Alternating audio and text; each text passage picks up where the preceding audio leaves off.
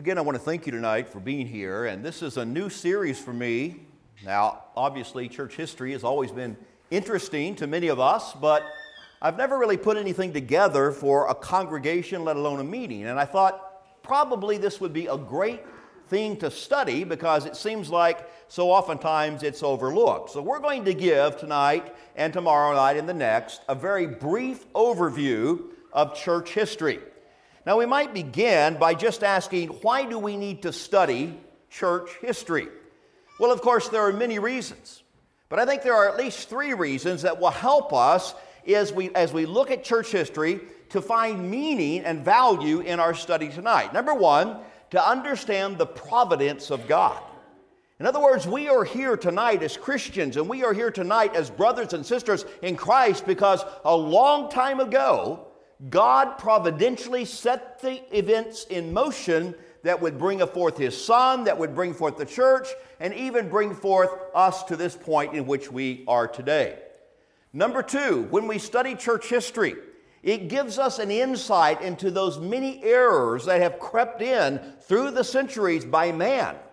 Men often depart from God's way, and so it will help us, perhaps, to combat error not only in our congregations, but in our lives as well. And then, number three, to gain a better perspective of where we are. You know, the church as we know it today did not just fall out of heaven this way.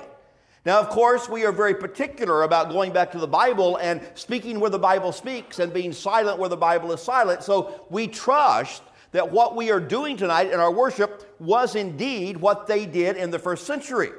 But there have been many things that have occurred there are the annals of time that need to be looked at and discovered in order to really gain a good perspective of where we are tonight. And so we're going to look tonight at church history and primarily look at that first 70 year period or so that we call the apostolic period. And of course, the term apostolic comes from the idea of apostle. The apostles, the 12 that Jesus chose, were the ones that Jesus guided into all truth and then eventually commissioned to go into all the world and preach the gospel and establish faithful congregations or churches. So, the period we're going to be talking tonight about is the area right here in the right hand side of our picture. The apostolic period, from about the time that Jesus died on the cross, about 30 to 33 AD, depending on what chronology you follow, on up to, shall we say, the death of John. It's believed that John was the last apostle to die. In fact, it is believed that perhaps he was the only one that died a natural death.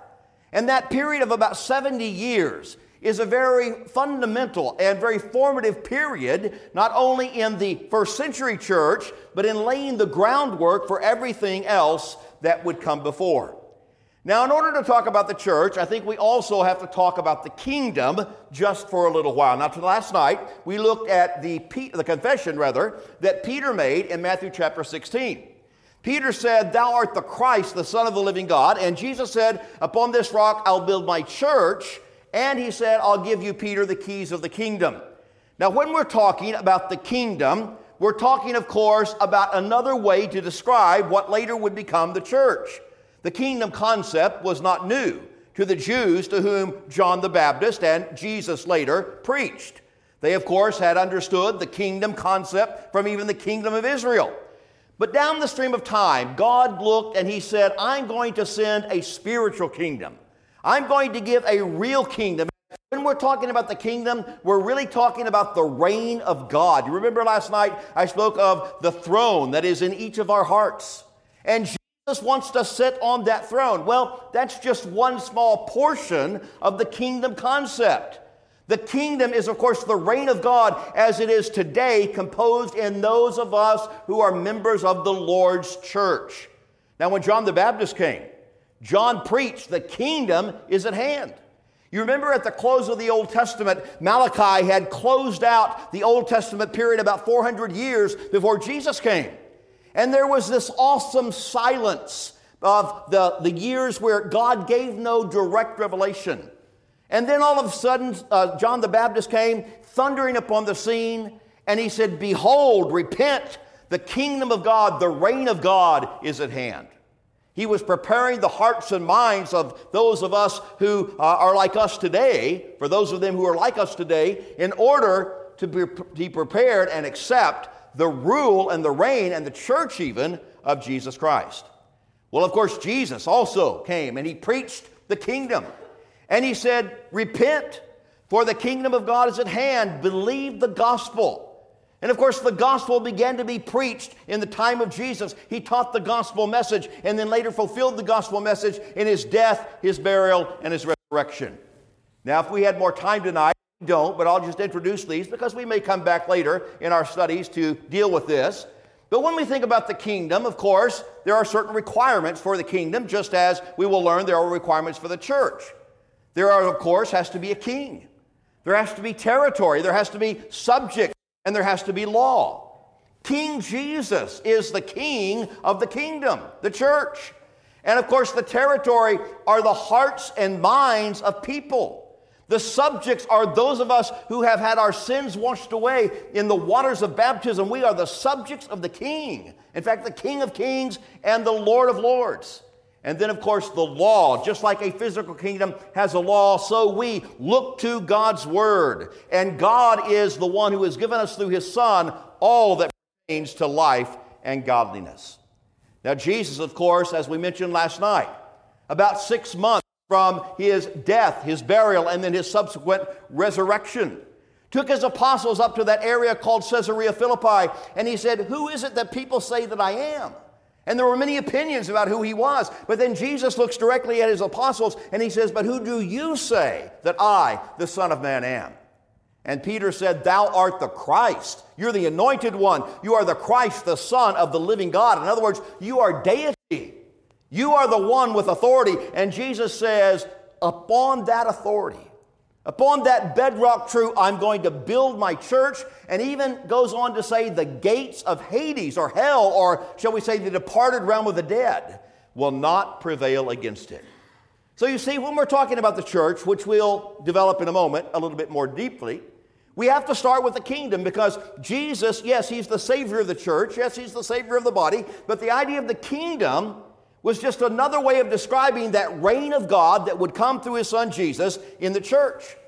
And so, of course, writing to Jews and speaking to Jewish first people first, Jesus began and John began in speaking of the kingdom. Jesus said, I'm going to build my church, though.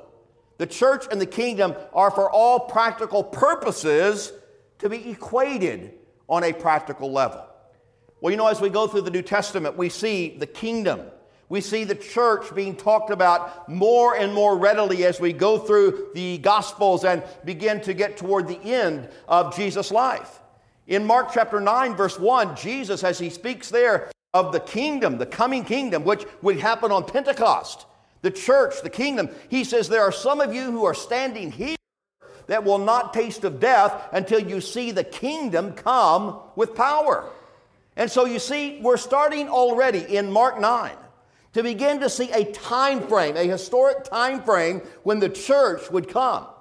Now, of course, we're talking about church history, and that's what we're going to be dealing with for the next couple of nights, but we have to start somewhere. Well, we're going to start at the beginning. That's a very good place to start.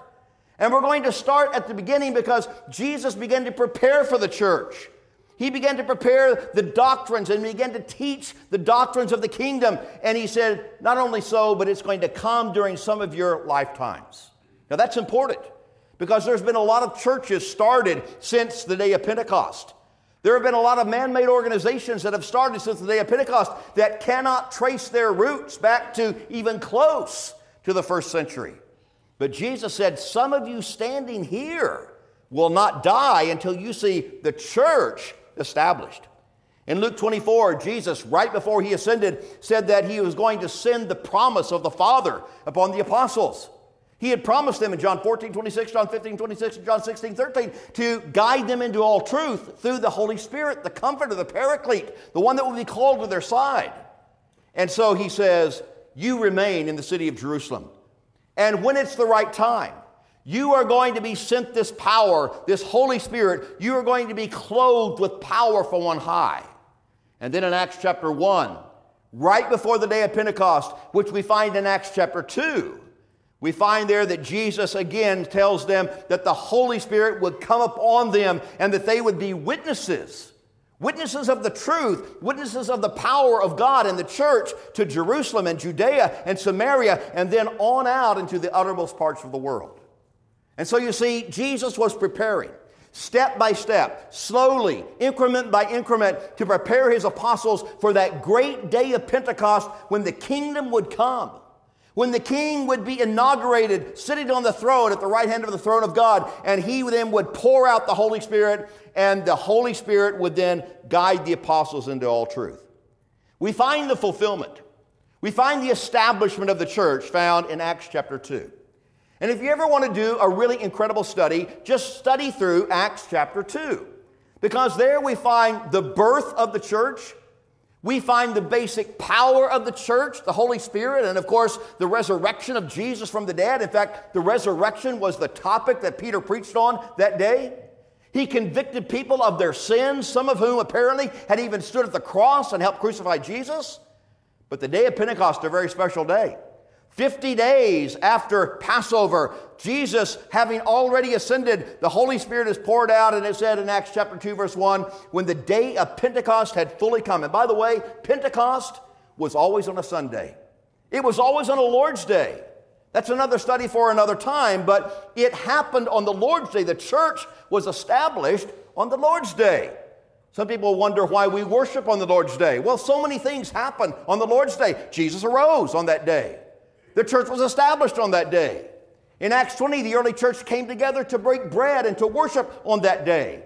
In 1 Corinthians chapter 16, verses 1 and 2, the apostle there commands the children of God to give of their means on that day. It happens, it's a very special day, and Pentecost happened on that day. They were all together in one accord in one place, and suddenly there came a sound of a mighty rushing wind. It filled the house where they were sitting and then these tongues of fire. I don't know what that was like exactly, but it would have been magnificent to see. It set upon them, and they began to speak in other tongues, languages, which of course they had never studied. That also is a study for another time that's fascinating, but here's the point. The church was established on the day of Pentecost, and here were the criteria that Jesus gave. He said it would happen during your lifetime. Check. It happened during the apostles' lifetime. He said it's going to come with power. Check. It happened with power as the Holy Spirit was poured out. It was going to occur in Jerusalem. Check. Because it was in Jerusalem, in that room where there the apostles were endued with that Holy Spirit and the tongues of fire. The Holy Spirit would be given because, yes, it would guide them and it would also begin to allow them to preach in languages that they had never be heard, before heard or studied. And so, what is the point? The point is, is that the church was established on the day of Pentecost.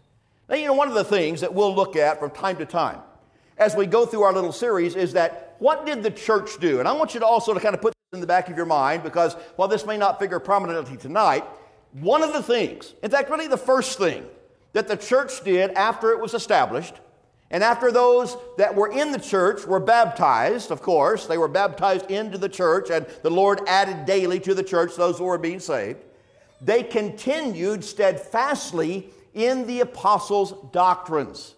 Now that's important because, as we've noted, and as we'll say time and time again, often men depart from the faith.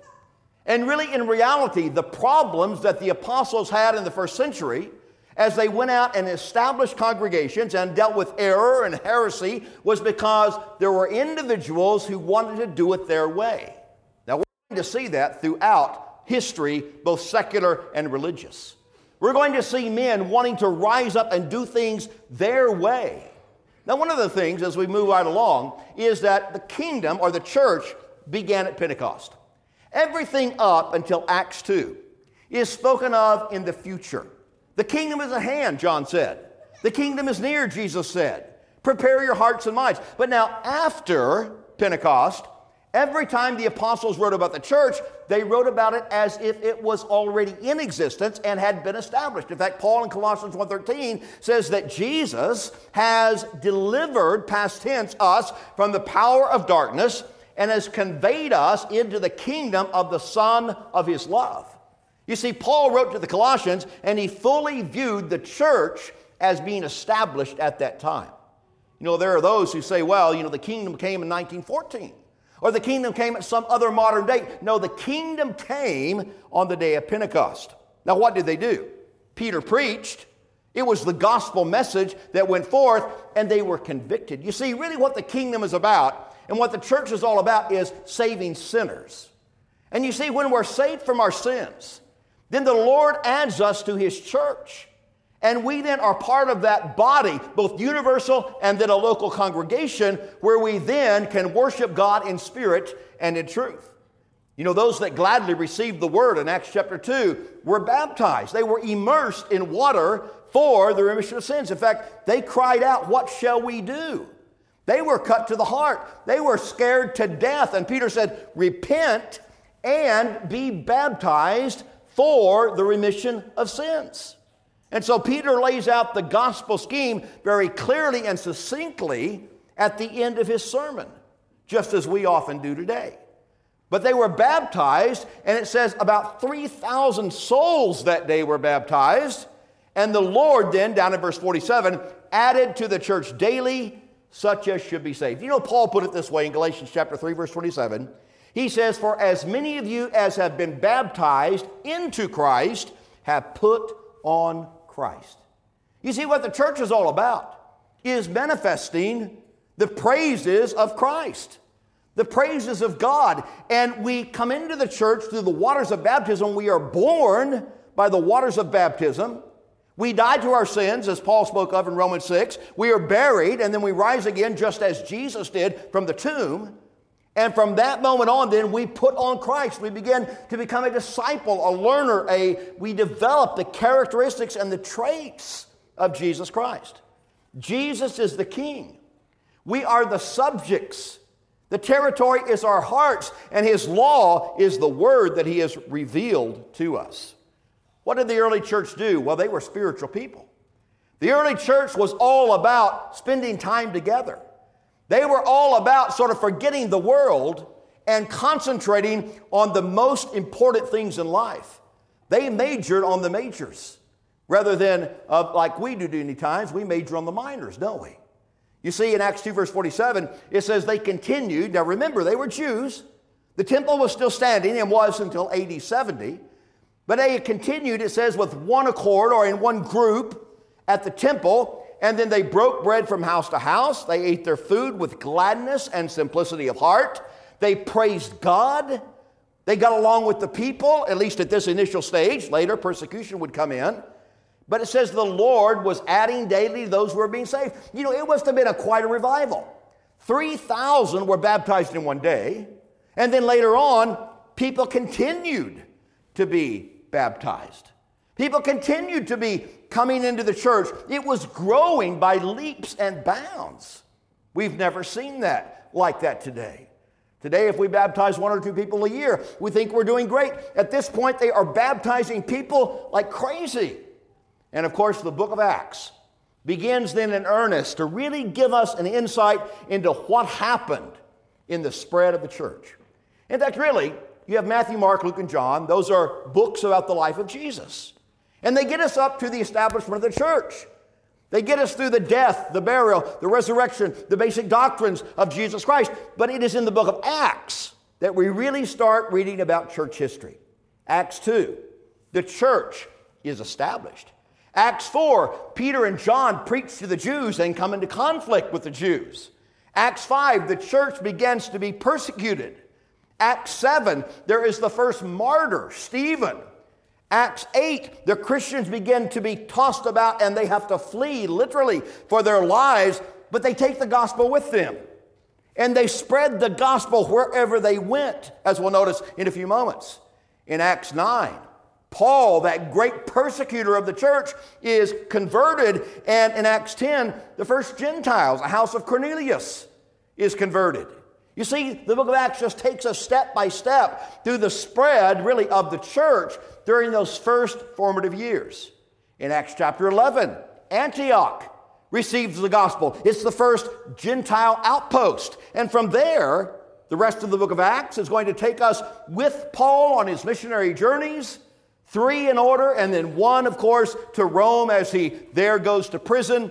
And it's going to show how Paul preached to the entire known world at that time. Now, you in Acts chapter 1, verse 8, we really have the outline for that book. We have the outline for this first century of the church.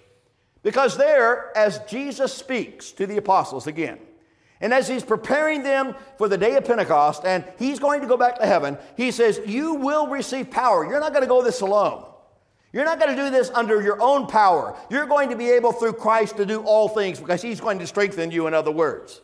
He says, You'll receive power when the Holy Spirit has come upon you. We notice this verse in a moment, but notice what he says. And you will be my witnesses both in Jerusalem, Judea, Samaria, and then to the uttermost parts of the earth. You remember last night we talked about the three regions of Galilee or re- regions of Palestine in Jesus' day. Galilee, of course, to the north. You had uh, Samaria in the middle and Judea in the south. You see, the gospel went out like a, from a hub. It started in Jerusalem.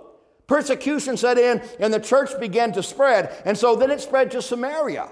We find that in Acts 8 as Philip goes down to Samaria and preaches. And then later on, through persecution and other events and evangelism, the church begins to spread out into the entire known world. Now, I think there is a paradigm there that's important for us. And that is that, you know, really we ought to be doing the same thing congregationally, individually, church wise, brotherhood wise. You know, we first of all what? Start where we are.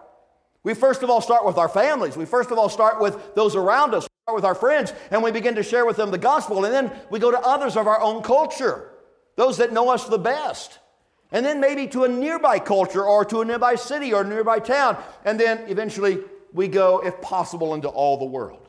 Now, I realize all of us can't go everywhere, every time, but the church can send men to preach the gospel, just like Antioch preached or sent Paul to preach. That's the biblical pattern. Well, the church begins to spread, and of course, the Jews at first are very angry about this.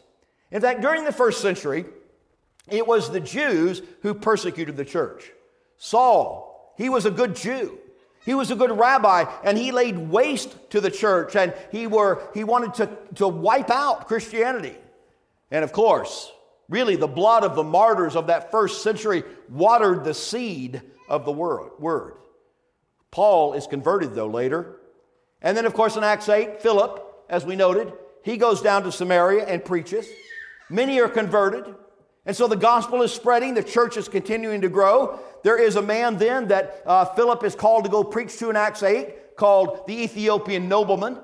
That man is converted, he's baptized, he takes the gospel down to Africa. So all of a sudden now, you've got Jerusalem, Judea, Samaria, and now Africa. You see, the church is just growing geometrically, it is growing by leaps and bounds. And of course, once you get Saul converted, it really takes off because you see, Saul is a man that was converted to persecution. He hated the church.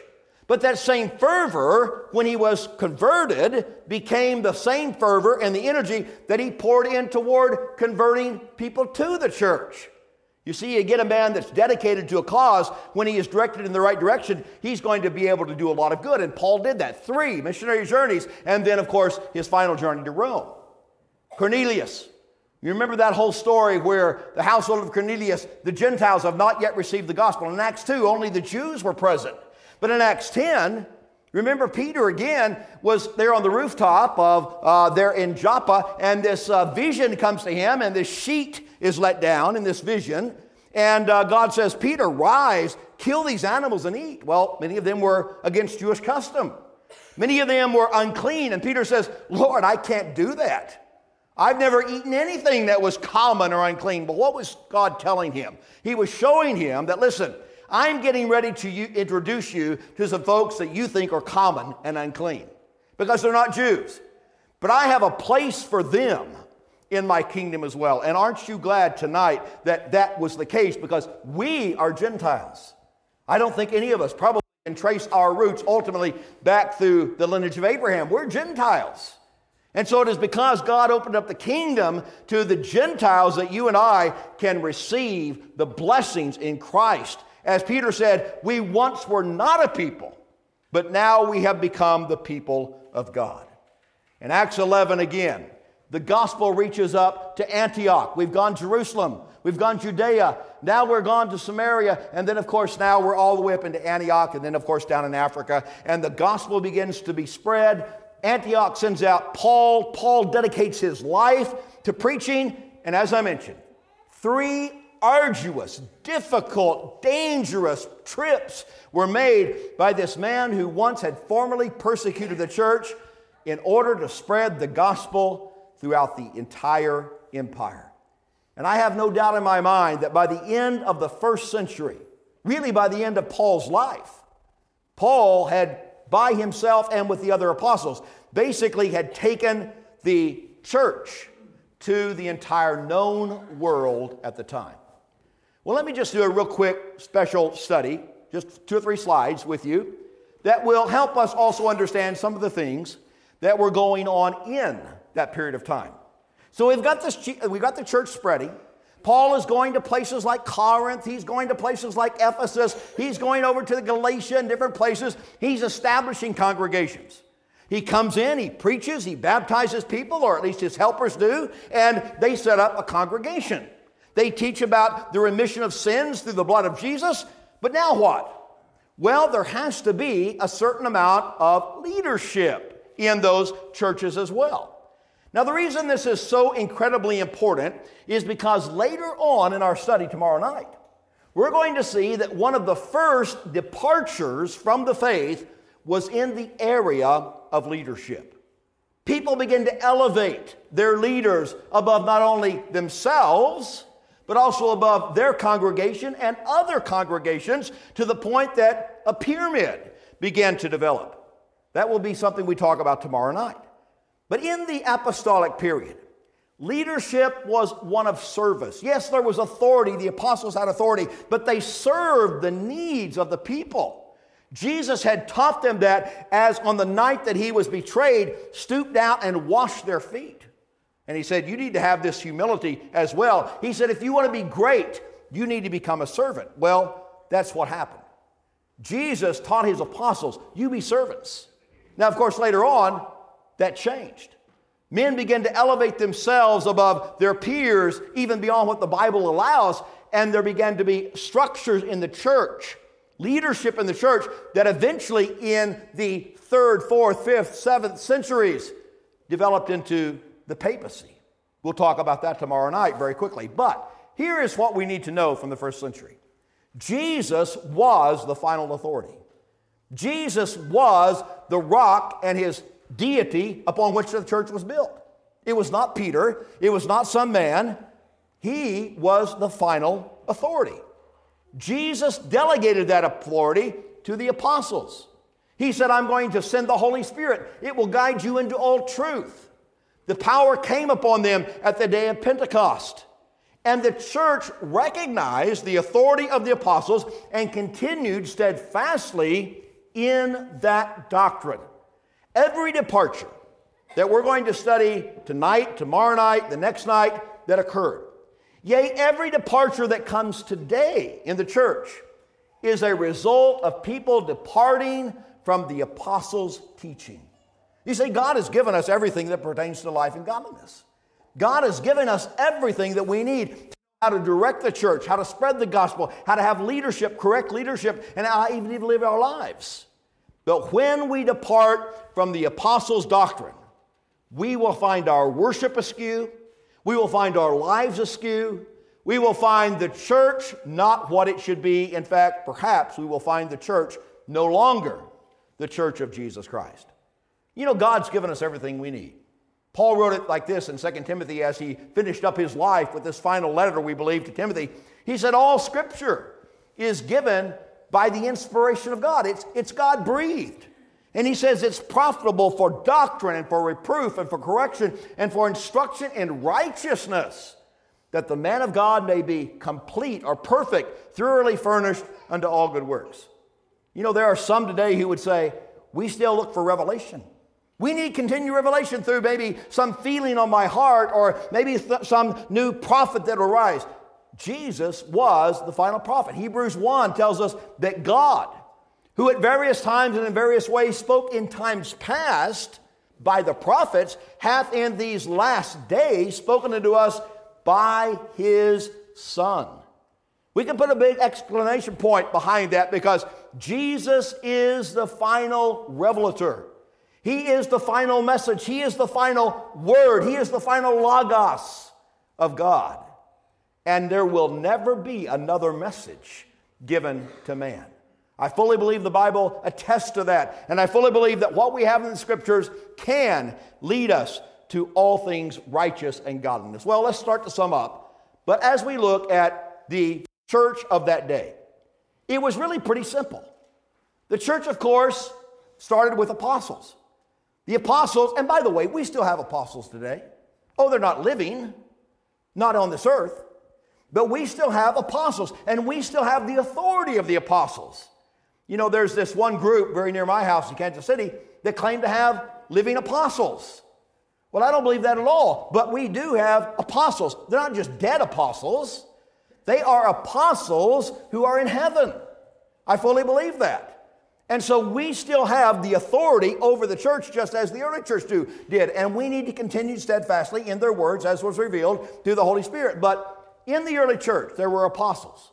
Paul wrote of this in Ephesians 4 when he mentions some four, shall we say, functionaries or offices. He says, God gave some, here's the list apostles, prophets, evangelists, and some pastors and teachers for the perfecting of the saints, for the work of the ministry, for the edifying of the body of Christ.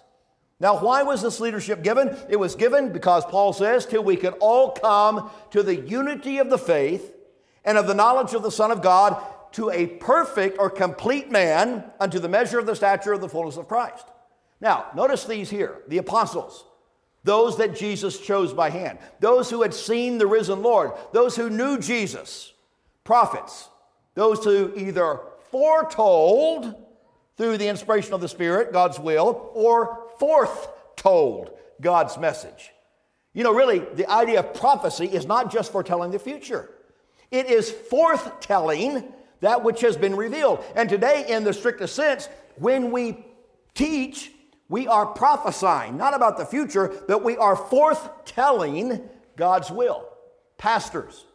Of course, you hear that term kicked around in our religious world very incorrectly. A pastor or an elder or a bishop or a presbyter was all the same office in the first century. They were men who met the qualifications that Paul laid out in 1 Timothy and in Titus. They were men who were of stellar character. They were older men in the faith.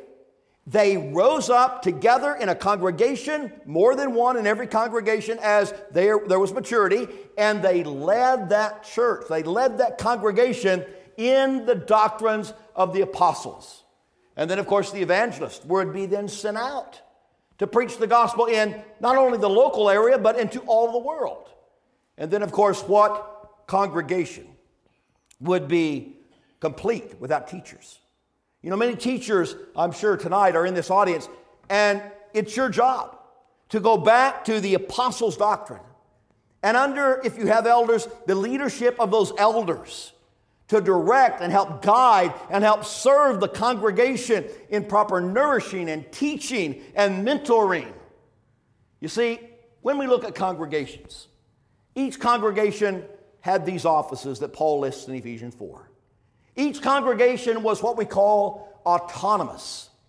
It, they were uh, only held together by their, their love and the connection they had through Jesus to the Word.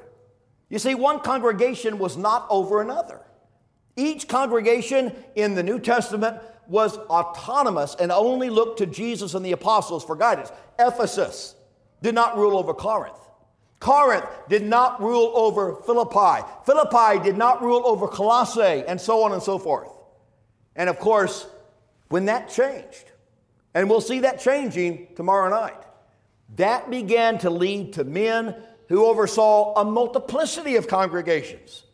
And then, of course, men who then would elevate themselves even up into the whole papal system. And from that, of course, Catholicism and other things developed. Well, we're going to stop tonight. Maybe on Lord's Day morning, this is really probably a topic we might look at in conjunction to this since our study really ends Saturday night. But we may look at the major doctrines of the New Testament church. They continued steadfastly in the apostles' doctrine, but what does that mean? I think there's about 10 things. I'll just sort of whet your appetite. I believe there are 10 major doctrines that almost every teaching in the New Testament falls within. I believe there are 10 doctrines, and we'll look at those perhaps Sunday morning, but there were major doctrines that the early church believed and held. These were the, not creeds of men, but these were the belief systems and the doctrines that the apostles taught to all the churches. So, what have we learned tonight? As we close, what's our, what's our sum, summation? Jesus came and he said, The kingdom is near. John the Baptist had said the same thing. Jesus said, Some of you standing here will not taste of death till the kingdom comes with power. Jesus told his apostles, I'm going to send the Holy Spirit. You remain in Jerusalem and you stay there until you're endued with power from on high. They do.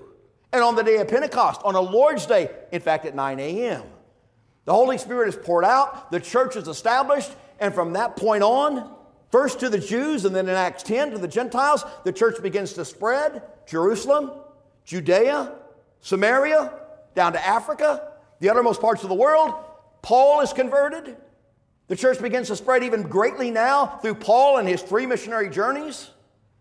And they began to develop congregations. And they began to establish proper leadership under the authority of the apostles, the prophets, directed by the Holy Spirit, the evangelists who continued to go out, and of course the elders and teachers in the local congregation. You see, that was really the base. That was really simplicity itself in the first century. Now, again, after that happened, after the first century, things began to get really messy. Why? Because they left the pattern of the New Testament. They left the apostles' doctrine. And of course, tonight, as we're going to notice in our last presentation on Saturday night, if we want to have a New Testament church, a New Testament congregation, we want to go back to that simplicity found in the apostles' doctrine. And we'll talk more about that. But that's our study tonight. If you're here tonight and you're not a Christian, we've learned already from Peter's sermon and from Jesus' teaching that those who are baptized into Christ have put on Christ. We've learned that we are baptized into the church. We are added to the church as we are saved through the waters of baptism. If you're here tonight and you are not in the church, if you're not a member of the Lord's body, you need to be because salvation is only found in Him. You know, Peter said, only Jesus and His name is their salvation, not in any other. If you're here tonight and you're not a Christian, would you be willing to take the steps that Peter outlined on the day of Pentecost? Would you be willing to hear the gospel and, of course, believe it? Would you be willing to repent of your sins and be baptized, having confessed Jesus as the Son of God, like Peter did? and have your sins washed away. If you would be willing to do that tonight, we'd be happy to assist you.